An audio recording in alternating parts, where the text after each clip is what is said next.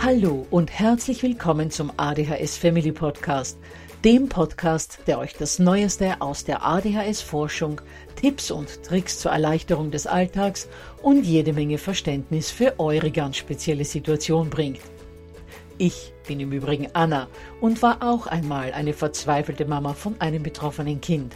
Aber heute, viele Jahre und mehrere Fortbildungen später, bin ich Expertin für A D H S und eine sehr entspannte Mutter eines mittlerweile jungen erwachsenen Mannes, der trotz dieses Syndroms zu einem glücklichen und beruflich erfüllten jungen Mann herangewachsen ist.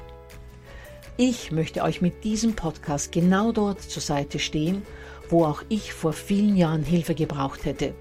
Denn ich wünsche mir nichts mehr, als dass es euch auch gelingt, euer Kind in ein glückliches und erfolgreiches Erwachsenenleben zu begleiten. Bevor es aber mit der Episode losgeht, lasst mich noch auf zwei Dinge hinweisen. Punkt eins. Ich spreche in meinem Podcast immer nur von A D H S, weil das in der Fachwelt so üblich ist. Gemeint ist damit aber auch immer die verträumte Variante der A D S. Und Punkt zwei. Die Werbungen, die im A D H S-Family-Podcast geschaltet werden, dienen der Finanzierung von Projekten, die der gesamten A D H S-Community zugutekommen. Denn sie werden für die Produktion von Erklärvideos für Kinder oder für das familiäre Umfeld, für die Informationsweitergabe an Pädagogen, Diagnostiker und Ärzte sowie für spezielle A D H S-Projekte herangezogen. Mehr Informationen dazu findet ihr am Beginn von Podcast hundertachtundzwanzig bzw. in dem YouTube-Video, zu dem ich in den Shownotes verlinke. Ja, ihr Lieben, eigentlich hatte ich für heute ein ganz anderes Thema geplant. Doch in letzter Zeit klagen mir immer mehr und mehr Eltern ihr Leid in Bezug auf den starken Willen ihrer Kinder. Immer öfter höre ich da von Kindern, die ihren Eltern gegenüber unaussprechliche Worte äußern, die gegen Türen oder andere Einrichtungsgegenstände treten oder sogar von Kindern, die gegen ihre Eltern oder Geschwister auch körperlich aggressiv werden. Was mir dabei allerdings auffällt, ist, dass es sich bei diesen Klagen meist nicht um männliche, von Testosteron strotzende Jugendliche handelt, sondern um Kinder, die in die Altersspanne zwischen Kleinkind und frühe Pubertät fallen. Das heißt, es geht hier um ein Alter, in dem die Kinder noch ganz eindeutig der Führung ihrer Eltern unterstehen, so wie das das Gesetz vernünftigerweise auch vorsieht. Denn Kinder in dieser Alterskategorie können weder für sich selbst sorgen noch vernünftige Entscheidungen treffen.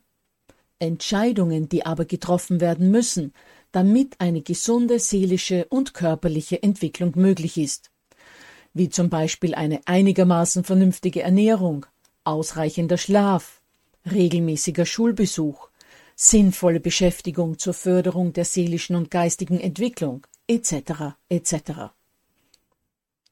Denn das ist es ja, was wir uns für unsere Kinder wünschen, dass sie zu glücklichen und erfüllten Erwachsenen heranwachsen, die einmal im Leben gut zurechtkommen und die gelernt haben, wie sie mit einem Partner, einer Partnerin und mit Familie und Freunden umgehen, wie man weniger angenehme Anweisungen eines Vorgesetzten annehmen kann, wie man Belohnungen aufschieben kann, um die langfristig vernünftigere Entscheidung zu treffen. Wir wollen Kinder, die gelernt haben, dass man zuerst die Arbeit erledigt, um dann das Vergnügen genießen zu können, die wissen, wie man einen gesunden Schlaf-Wachrhythmus pflegt, um untertags leistungsfähig zu bleiben, et cetera et cetera. All das und vieles mehr müssen wir unseren Kindern in den zwei Jahrzehnten, in denen wir sie begleiten, beibringen. Sie selbst schaffen das nämlich nicht, weil sie zum einen in ihrer Lebensunerfahrenheit oftmals gar nicht wissen, was in welcher Situation die richtige Entscheidung ist. Und weil sie, auch wenn sie es wüssten, welche Entscheidung zu treffen wäre, oftmals in ihrer Bedürfnisorientiertheit eben den angenehmeren, aber unvernünftigeren Weg gehen würden. Und genau da brauchen sie uns als Erwachsene, die die entsprechende Lebenserfahrung schon haben und die sicherstellen, dass all jene Entscheidungen getroffen werden, die vielleicht unpopulär, aber dennoch nötig sind. Und ja, genau dort wird es bei unseren besonderen Kids schwierig. Bevor wir hier nun aber tiefer in die Materie eintauchen, lasst mich euch noch sagen, dass ihr euch das P D F zu dieser Episode unter www.adhshilfe.net slash starke Eltern, starke Eltern in einem Wort geschrieben, herunterladen könnt. Ihr findet den Link auch in den Shownotes. Gut, dann legen wir los. Aus all dem, was ich einleitend schon gesagt habe, geht ja bereits hervor, warum Kinder und Jugendliche eine starke Führungspersönlichkeit an ihrer Seite brauchen. Aber gerade, weil wir ja von Kindern und Jugendlichen mit A D H S reden, möchte ich da im ersten Schritt noch ein wenig genauer drauf schauen und im zweiten Schritt gucken, wie es gelingen kann, solch willensstarke Kinder, wie das unsere betroffenen Rüben nun mal sind, zu lenken und zu führen. Nun, in unserem Leben, in unserer Welt ist alles begrenzt. Alles hat ein Außen und ein Innen. Jede Zelle, jeder Organismus besteht aus diesem Außen und diesem Innen. Das Konzept der Grenzen, wo das Innen also endet und das Außen beginnt, ist demnach etwas, das unsere Kinder tagtäglich hundertfach erleben. Ihr eigener Körper hat ein Außen und ein Innen, die Grenze bildet sozusagen die äußerste Schicht der Haut. Der Wohnbereich hat ein Außen und ein Innen, vorgegeben durch die Mauern. Das Auto, mit dem Sie zum Kindergarten oder zur Schule gefahren werden, hat ein Außen und ein Innen, ist also ebenfalls ein begrenzter Raum. Ja, so könnte man noch hunderte von Beispielen wie Ihren Schulranzen, die Mülltonne oder das Marmeladeglas geben, aber ich denke, ich habe klargemacht, worauf ich hinaus möchte. Unser Leben bleibt durch diese Begrenzungen geordnet, denn würde alles ineinanderfließen, wäre auf diesem Planeten nur noch Chaos. Und diese Tatsache bekommen unsere Kids, wenn auch unbewusst, mit. Sie wissen also, dass Grenzen für Ordnung sorgen, dass das Leben nur so funktionieren kann. So auch ihr eigenes Leben, ihre Entwicklung. Sie fühlen, dass sie diese Grenzen brauchen und dass sie vor allem einen Raum brauchen, innerhalb dessen sie den Entwicklungsaufgaben nachkommen können, die die Natur für sie vorgesehen hat, indem sie also ihr genetisch angelegtes Entwicklungsprogramm in Ruhe, wichtiges Stichwort, in Ruhe abspulen können. Und um diese Ruhe zu haben, muss dieser Raum einerseits frei von Entscheidungen sein, für die sie noch nicht alt genug sind, und andererseits muss sehr klar für sie erkennbar sein, wo ihr Raum endet und eurer beginnt. Wenn sie aber ständig damit beschäftigt sind, zu testen, wo denn nun genau die Grenzen sind, und auch andauernd Entscheidungen treffen müssen, die sie in ihrer Lebensunerfahrenheit überfordern, dann hindert sie das in ihrer Entwicklung. Weil sie schon alleine mit diesen Testen und den daraus resultierenden Spannungen, Diskussionen und Streitereien sowie dem Fällen von viel zu herausfordernden Entscheidungen einen Großteil ihrer Energie verbrauchen. Das heißt, wir müssen hier übernehmen, müssen, um sie zu entlasten, diese Grenzen vorgeben. Denn wenn wir das als Erwachsene nicht tun, passieren genau zwei Dinge. Zum einen werden unsere Kinder sehr unsicher, weil sie nie wissen, wo ihr Entscheidungsfreiraum endet und unserer beginnt. Und weil sie auch immer wieder bemerken, dass sie dann Entscheidungen treffen dürfen bzw. müssen, die der zuständige Erwachsene, der sie eigentlich treffen sollte, nicht trifft, obwohl er die Lebenserfahrung und damit auch die Verantwortung hätte. Und aus dieser Verunsicherung heraus entsteht Angst. Und Angst macht aggressiv. Nicht zuletzt auch deshalb, weil unsere Kinder spüren, dass sie hier mit etwas überfordert werden, für das ihnen noch die Kompetenzen fehlen, zu dem der zuständige Erwachsene aber auch nicht bereit ist. Und das Zweite, was dann passiert ist, dass die Kids die Grenzen immer weiter und weiter ausdehnen bzw. testen, um zu erfahren, wann endlich, wirklich endlich, der Punkt erreicht ist, wo die, die die Lebenserfahrung eigentlich hätten, übernehmen. Das heißt, jede Provokation ist eine weitere Aufforderung an euch, eurem Kind aufzuzeigen, wo sein Freiraum endet und ihr übernehmt, weil hier euer Bereich beginnt. Ich komme gleich zu einem Beispiel, um das ein wenig zu veranschaulichen, aber lasst mich davor noch sagen, dass die Floskel »Dieses Kind bettelt um Grenzen«, mit der gemeinhin eigentlich ausgesagt werden soll, dass ein Kind unerzogen ist und mal eine klare Ansage brauchen würde, dass diese Floskel den Punkt eigentlich genau trifft. Denn die Kids betteln tatsächlich darum, aufgezeigt zu bekommen, bis wohin sie gehen dürfen und wo denn nun der Erwachsene übernimmt.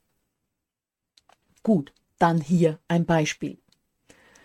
Wenn euer Fünfjähriger statt seinem Kartoffelgemüseauflauf lieber eine Tafel Schoko essen möchte, ihr dann meint, das sei nicht möglich, zuerst müsse er zumindest einen Teil der Hauptmahlzeit essen, er sich aber weigert, dann aber eine halbe Stunde nach dem Essen um seine Schoko bettelt und sie ihr ihm gebt, war das bereits eine Entscheidung, die er getroffen hat. Und er wird dann natürlich versuchen, sie bei der nächsten derartigen Gelegenheit wieder zu treffen. Denn er geht davon aus, dass er auch beim nächsten Mal die Schoko trotz Auslassen der Hauptmahlzeit bekommt. So, aber hier endet die Geschichte noch lange nicht. Denn nach einigen solchen Erfahrungen wird er im nächsten Schritt einfach zum Schrank mit den Naschereien laufen und sich daraus bedienen. Nun, das geht euch jetzt aber zu weit. Also sagt ihr, er muss die Schoko sofort wieder zurücklegen, sonst würde es am nächsten Tag nichts Süßes geben. Diese Drohung wird er aber nicht ernst nehmen. Bekommt er doch kurz nach dem Mittagessen trotz anderer Ankündigung immer sein Süßes. Und er wird die Schokolade nicht zurücktun und sie einfach essen. Und wenn ihr am Tag darauf, ihr hattet es ja angedroht, nichts Süßes geben wollt, wird er, da er merkt, welche Macht er eigentlich mit seinen fünf Jahren schon hat, so lange ein Theater aufführen, toben, mit den Fäusten auf den Boden klopfen, bis ihr euch denkt, das könnt ihr den Nachbarn gar nicht antun und er bekommt seine Tafel Schokolade wieder. Nachdem er auch diese Schlacht gewonnen hat, wird er im nächsten Schritt auch immer wieder mal dazwischen ungefragt an den Naschschrank gehen, bis ihr ein Schloss daran anbringt. Doch schlau, wie unsere Kids in der Regel sind, findet er den Schlüssel und bedient sich weiterhin.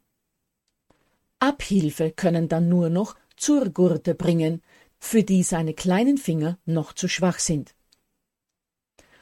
Und dieses Beispiel kann man genauso für Neunjährige durchspielen, die sich in der Nacht heimlich die versteckten Controller holen und weitergamen, oder Elfjährige, die sich aus eurem Zimmer ihre Handys klauen und bis weit nach Mitternacht mit ihren Freunden chatten oder TikTok-Videos schauen. Gut, wie kann man solche Situationen, solche Dynamiken vermeiden? Was hätte zum Beispiel schon im ersten Schritt im Fall der Schokolade passieren müssen? Hier wäre schon mal wichtig gewesen abzuklären, was denn an der Hauptmahlzeit so gar nicht schmeckt. Vielleicht war es ja nur der Brokkoli, der euer Kind davon abgehalten hat, den Kartoffelgemüseauflauf zu essen. Dann könnte man den ja zum Beispiel beim nächsten Mal weglassen. Wenn diese Situation aber bei verschiedenen Gerichten immer wieder auftaucht und es nicht um eine Abneigung gegen das Gericht geht, sondern nur darum, dass Süßes nun mal besser schmeckt als Wurst mit Kartoffel oder Fischstäbchen mit Reis oder eben der Gemüseauflauf, dann muss dem Kind klargemacht werden, dass es die Hauptmahlzeit zwar nicht jetzt essen muss, dass genau das aber seine nächste Mahlzeit sein wird und nicht die Schokolade. Und das muss mit einer Stimme und einer Überzeugung gesagt werden, die dem Kind klarmacht: Die Mama meint das genau so. Ich brauche nach der Schoko gar nicht zu fragen, denn ich werde sie nicht bekommen. Wichtig ist natürlich, dass dem Kind auch erklärt wird, warum es nicht angehen kann, die Hauptmahlzeit auszulassen und stattdessen nur etwas Süßes zu essen.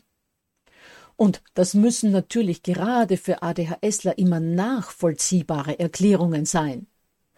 In dem Fall zwei bis drei kurze Sätze zur Gesundheit und nicht die Erklärung: Auch ich durfte als Kind erst meinen Nachtisch essen, wenn ich die Hauptmahlzeit vom Teller hatte.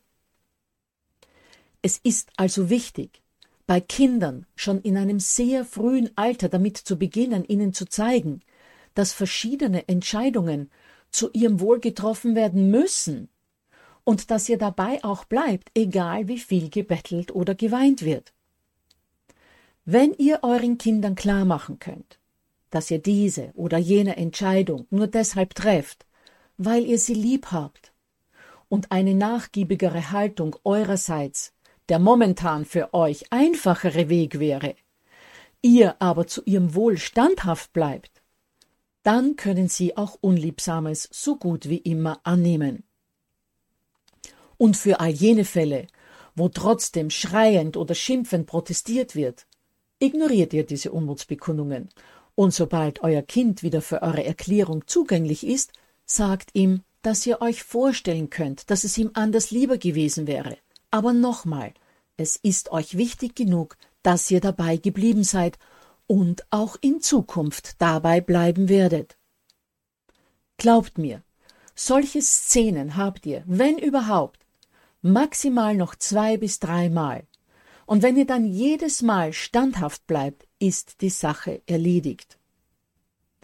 Und dieses Beispiel und eure darauf folgende Reaktion lässt sich auf hunderte andere, die uns tagtäglich in der Begleitung unserer Kinder begegnen, umlegen. Immer erklären, dass ihr versteht, dass es eurem Kind anders lieber wäre, dann erklären, warum ihr dem nicht zustimmen könnt und dann bei eurer Entscheidung bleiben. Denn diese Standhaftigkeit, diese Geradlinigkeit, diese Stärke sind genau das, was unsere Kinder mit A D H S ganz dringend brauchen. Sie brauchen jemanden, dessen Willen noch stärker ist als ihrer, dessen Durchhaltevermögen noch länger ist als ihres und der ihnen vermitteln kann, dass es hier nicht um Macht geht, sondern um das Bemühen, glückliche Menschen aus ihnen zu machen. Und für diejenigen von euch, die schon bei den Zurgurten am Naschschrank angekommen sind, beziehungsweise die in der Nacht schon ihr Zimmer abschließen müssen, um elektronische Geräte vor den klauenden Kindern zu schützen. Es ist nie zu spät, sich als Eltern dieser Stärke und dieser Verantwortung bewusst zu werden und mit einer neuen Art des Umgangs zu beginnen, der Grenzen einfordern beinhaltet. Manche von euch werden dafür möglicherweise professionelle Hilfe brauchen, vor allem dann, wenn ihr selbst sehr unterdrückend erzogen worden seid oder von eurem Naturell her eher sehr nachgiebig und Konfrontationen aus dem Weg gehend gestrickt seid. Aber in der Regel kann man das auch ohne einen Psychotherapeuten gut hinbekommen, indem man sich immer wieder vor Augen hält, was man seinem Kind für einen unheimlichen Gefallen tut, wenn man diese Stärke zeigt, diese so wichtige Verantwortung für das Kind übernimmt. Geht dazu jeden Morgen fünf Minuten in euch und nehmt euch vor, standhaft zu bleiben, eurem Kind bei Widerstand oder Protesten mit klarer und wertschätzender Stimme zu erklären, dass ihr bei dieser Entscheidung bleibt, daran würde es auch nichts zu rütteln geben. Und stärkt euch auch für die Wutanfälle eurer Kinder, die folgen können, damit ihr diese Emotionsausbrüche auch tatsächlich aushalten könnt. Denn wie gesagt, nach ein paar Tobsuchtsanfällen, in denen ihr felsenfest bei dem geblieben seid, wovon ihr überzeugt seid, werden die Versuche, euch zu manipulieren, enden, da die Kids merken, sie führen zu nichts. Und für diejenigen unter euch, deren Kinder in solchen Situationen physisch werden, also Gegenstände ruinieren oder Geschwister oder euch angreifen, habe ich folgende Tipps. Wenn ein Kind in seiner Wut etwas beschädigt und es noch jung genug ist, es körperlich davon abzuhalten, dann schnappt euch das Kind, nehmt es in eine feste Umarmung und erklärt mit dem Satz „Stopp, das akzeptiere ich nicht“, dass ihr dieses Verhalten nicht toleriert. Wenn euer Kind weiter strampelt, haltet es weiterhin fest, gebt ihm dabei aber Küsschen auf den Kopf oder streichelt es am Rücken oder macht beschwichtigende Sch-Geräusche dazu, aber lasst diesen beschränkenden Griff nicht los, bis es sich beruhigt hat. Viele Kinder mit A D H S brauchen einerseits diese physische Festigkeit, meistens um sich zu spüren, um aber auch hier eine Begrenzung zu erfahren. Andererseits brauchen sie aber auch das Wissen, dass ihr sie jetzt nicht physisch übermannen wollt, weil ihr die körperlich Stärkeren seid, sondern dass ihr sie genauso lieb habt wie noch vor zehn Minuten. Deshalb die Küsschen oder das Streicheln oder die beruhigenden Geräusche. Wenn ihr aber bemerkt, dass Küsschen, Streicheln oder ein beschwichtigendes Sch euer Kind nur noch mehr in Rage versetzt, dann haltet es nur und versucht, dieser Umarmung etwas Liebevolles zu geben, indem ihr zum Beispiel mit einer Hand den Kopf eures Kindes zu euch an die Brust oder an den Hals drückt, so wie ihr das auch machen würdet, wenn ihr euer Kind in einer positiven Situation liebevoll an euch drückt. Und sobald euer Kind wieder in einer Stimmung ist, in der es euch zuhören kann, geht die Situation nochmals gemeinsam durch, bleibt aber auch hier wieder wertschätzend und liebevoll und erklärt nochmals, dass ihr körperliche Aggressionen nicht akzeptieren könnt, ihr würdet eurem Kind keinen Gefallen tun, wenn ihr es da gewähren lassen würdet. Die Botschaft ist immer wieder die gleiche. Was immer ich auch tue, ich tue es, weil ich dich lieb habe. Und auch wenn euer Kind schon zehn oder elf Jahre alt ist und sozusagen schon rund ein Jahrzehnt lang sehr oft seinen Willen in Situationen bekommen hat, in denen eigentlich eine Grenze überschritten oder eine Regel gebrochen wurde. Selbst in dem Alter ist es noch nicht zu spät, das Ruder herumzureißen und dem Kind ein weiser Leitwolf bzw. der Fels in der Brandung zu sein, den unsere willensstarken Kids brauchen. In dem Fall setzt euch mit eurem Spross zusammen. Wenn ihr in einer Partnerschaft lebt, sprecht euch davor aber genau ab, wie dieses Gespräch laufen soll und erklärt eurem Kind, dass ihr viel nachgedacht habt. Ihr könnt auch sagen, dass ihr in einer Erziehungsberatung wart oder das, was nun folgt, wo gelesen habt und es ist euch bewusst geworden, dass im Miteinander nicht alles optimal läuft, dass ihr gerade rausgefunden habt, warum und dass ihr das nun ändern wollt. Ihr könntet zum Beispiel Folgendes sagen. Tim, du weißt ja, wir geraten immer wieder mal aneinander, wenn ich dich zu etwas auffordere, das du aber nicht möchtest. Meistens schaukelt sich das dann so sehr auf, dass es richtig laut bei uns wird, jeder von uns dann Worte sagt, die ihm hinterher wirklich leid tun und schon haben wir richtig schlechte Stimmung. Dabei könnten wir es so richtig schön miteinander haben. Ich habe viel darüber nachgedacht und ich bin zu dem Entschluss gekommen, dass ich möglicherweise bisher nicht stark genug für dich war und vielleicht auch nicht klar genug gesagt habe, was ich möchte. Dinge, die mir für dich aber sehr, sehr wichtig sind. Und hier bin ich jetzt zu dem Entschluss gekommen, dass sich das in Zukunft ändern muss. Denn ich möchte ab jetzt klar und stark für dich sein, weil ich überzeugt bin, dass dir das hilft. Das wird anfangs vielleicht ein wenig schwierig oder etwas holprig werden, aber wenn wir da gut zusammenhelfen, kriegen wir das bestimmt hin. Zu diesem Zeitpunkt wird euch euer Kind bestimmt schon mit großen Augen ansehen und wird nicht wirklich verstehen, worauf in alles in der Welt ihr eigentlich hinaus wollt. Dann könntet ihr in etwa folgendermaßen fortfahren. Wie gesagt, möchte ich ja öfter mal etwas von dir und du findest es aber nicht so prickelnd und machst dann eben so, wie es für dich angenehmer ist. Was ich zwar verstehe, was aber für dich auf lange Sicht ganz, ganz schlecht ist, das ist mir jetzt eben bewusst geworden. Das heißt, in Zukunft, wenn ich dich zu etwas auffordere, werde ich dabei bleiben. Aber nicht, weil ich die mächtige Mama bin, sondern weil ich bemerkt habe, dass das der einzig richtige Weg ist, damit du einmal glücklich wirst.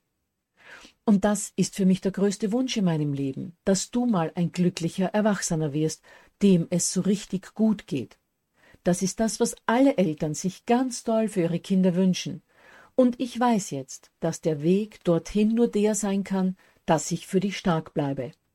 Selbst wenn das mal heißt, dass ich die eine oder andere Entscheidung für dich treffen muss, die du anders treffen würdest, was ja vollkommen verständlich ist, weil du noch ein Kind bist und es dir anders lieber wäre. Und wenn euer Kind euch dann immer noch fragend ansieht, dann gebt ihm eines der letzten Beispiele, wo euer Spross einer Aufforderung nicht nachgekommen ist bzw. ein Verbot von euch missachtet hat und erklärt eurem Kind, wie ihr in Zukunft in einer derartigen Situation reagieren würdet und was es für Folgen hätte, wenn euer Kind euren Wunsch wieder ignoriert. Hört euch dazu am besten Podcasts neunzehn und zwanzig für das Setzen von sinnvollen Konsequenzen an. Wichtig in diesem Zusammenhang sind aber auch die Podcasts fünfzehn, achtzehn und dreiundsechzig. Gut, ihr Lieben, dann lasst mich euch noch Folgendes mitgeben. Wenn ihr euren Kindern mit einer Klarheit und einer Bestimmtheit gegenübertretet, die ihr auch spürt, dann merkt euer Kind ganz schnell, dass es euch mit eurer Aufforderung ernst ist und wird in den allermeisten Fällen tun, was ihr von ihm verlangt.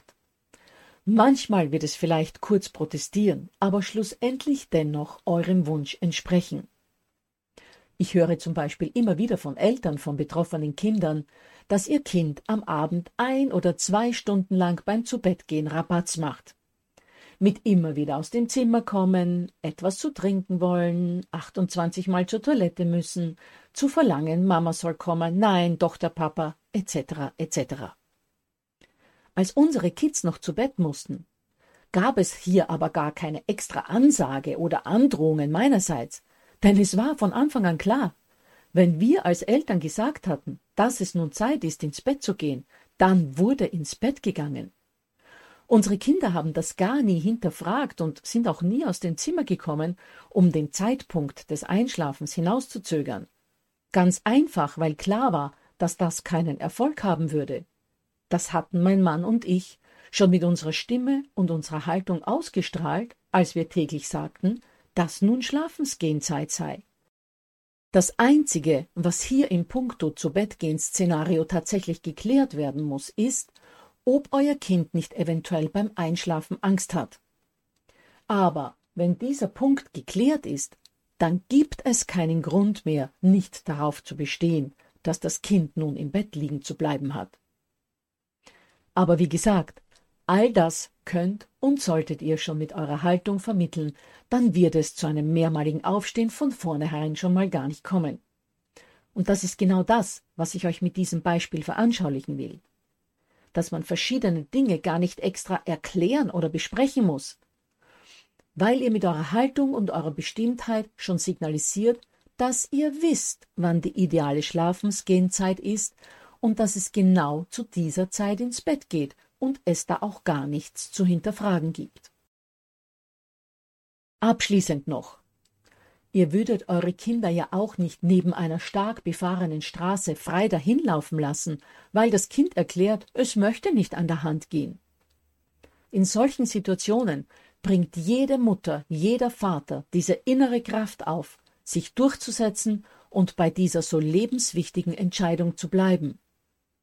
Aber es gibt auch ganz viele andere Dinge, die auf den ersten Blick gar nicht so lebenswichtig erscheinen, die es aber genauer betrachtet dennoch sind, nämlich all jene kleinen oder aber auch manchmal größeren Entscheidungen, die eben nicht von eurem Kind, sondern von euch getroffen werden müssen und die in Summe gesehen dann darüber entscheiden, ob euer Kind als Erwachsener einmal die eingangs genannten Kompetenzen wie Partnerschaftsfähigkeit, Anerkennen von Hierarchien, Teamfähigkeit, Selbstdisziplin und Durchhaltevermögen et cetera aufweisen wird oder nicht.